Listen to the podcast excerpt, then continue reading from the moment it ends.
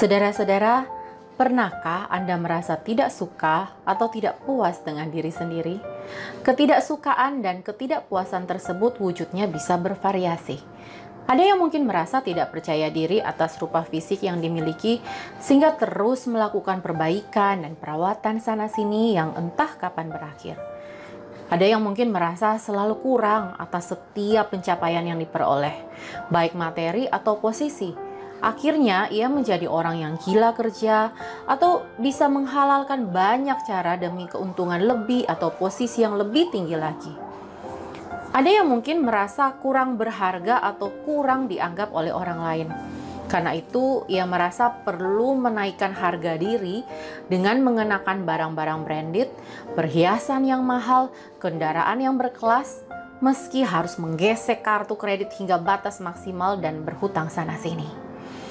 Ada yang mungkin merasa tidak bisa apa-apa atau tidak berguna, sehingga enggan untuk berusaha dan hidup masa bodoh karena berpikir, toh apa pun yang saya lakukan tidak akan berhasil. Saudara-saudara, saya pikir salah satu penyebab utama mengapa kondisi-kondisi tersebut dapat terjadi adalah karena seseorang itu tidak bisa mengasihi diri sendiri dengan benar. Mengapa demikian? Karena semua orang, saya yakin dalam natur kemanusiaan kita yang berdosa dan egois, pastilah suka mengasihi diri kita sendiri, namun sering kali atas dasar dan cara yang salah. Firman Tuhan berkata saudara-saudara dalam Yohanes 15 ayat 9, Seperti Bapa telah mengasihi aku, demikianlah juga aku telah mengasihi kamu, tinggallah di dalam kasihku itu. Ketika Tuhan Yesus menyampaikan firman ini kepada para murid supaya mereka hidup saling mengasihi, ia memulainya dengan menyatakan bahwa Allah sudah lebih dahulu mengasihi setiap pribadi yang ada satu demi satu. Allah sudah menerima masing-masing mereka. Bahkan Allah juga sudah mengampuni dosa mereka masing-masing menurut kekayaan kasih karunia-Nya. Atas dasar inilah Allah ingin para muridnya, termasuk setiap kita yang hidup hari ini, untuk belajar mengasihi diri dengan benar. Berkaitan dengan topik ini, dari sebuah artikel yang saya baca yang dibagikan oleh Halo Konselor Saat, saya bisa ringkaskan demikian saudara-saudara, yaitu ketika kita mengasihi diri dalam kebenaran dan cara pandang Allah, kita dapat terhindar dari keangkuhan atau kesombongan karena merasa diri lebih baik dari orang lain, keegoisan karena selalu mementingkan diri sendiri, keinginan untuk selalu dinomorsatukan, kesia-siaan dalam pengejaran materi dan rasa berharga yang sementara. Sebaliknya, kita dapat menjadi pribadi yang rendah hati, pribadi yang memperhatikan kepentingan orang lain, pribadi yang mampu melihat sesama setara sebagai ciptaan Tuhan yang mulia, pribadi yang mampu menjalani hidupnya sebagai gambar Allah sehingga gambar Allah itu menjadi dasar nilai martabat dan keberhargaan dirinya.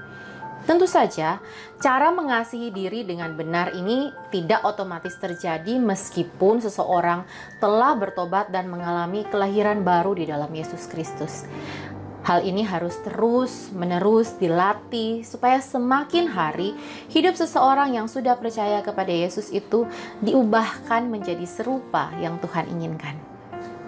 Saudara-saudara yang dikasih Tuhan, selama kita masih hidup, kita pasti akan mengalami berbagai situasi, suka maupun duka, keberhasilan maupun kegagalan. Ada kalanya kita bisa mencapai tujuan seperti yang kita usahakan dan harapkan. Ada kalanya kita juga bisa gagal memperoleh apa yang kita cita-citakan.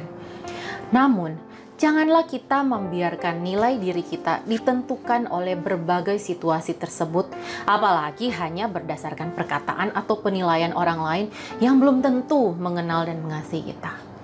Tentu saja, kita tetap perlu merawat diri, berusaha menjadi lebih baik dengan menerima masukan dan nasihat orang lain. Tetapi dasar yang harus selalu menjadi pegangan kita adalah apa yang telah Tuhan katakan mengenai kita dalam firman-Nya dan kita harus selalu mengasihi diri kita sesuai dengan cara yang Tuhan telah ajarkan. Salah satu kalimat pengajaran yang terus saya ingat dari Ibu Ramiati Tanujaya adalah kenal Allah, kenal diri, tahu diri.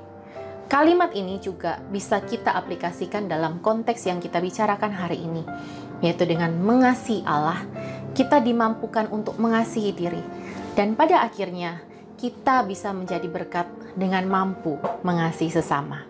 Kiranya Tuhan menolong kita.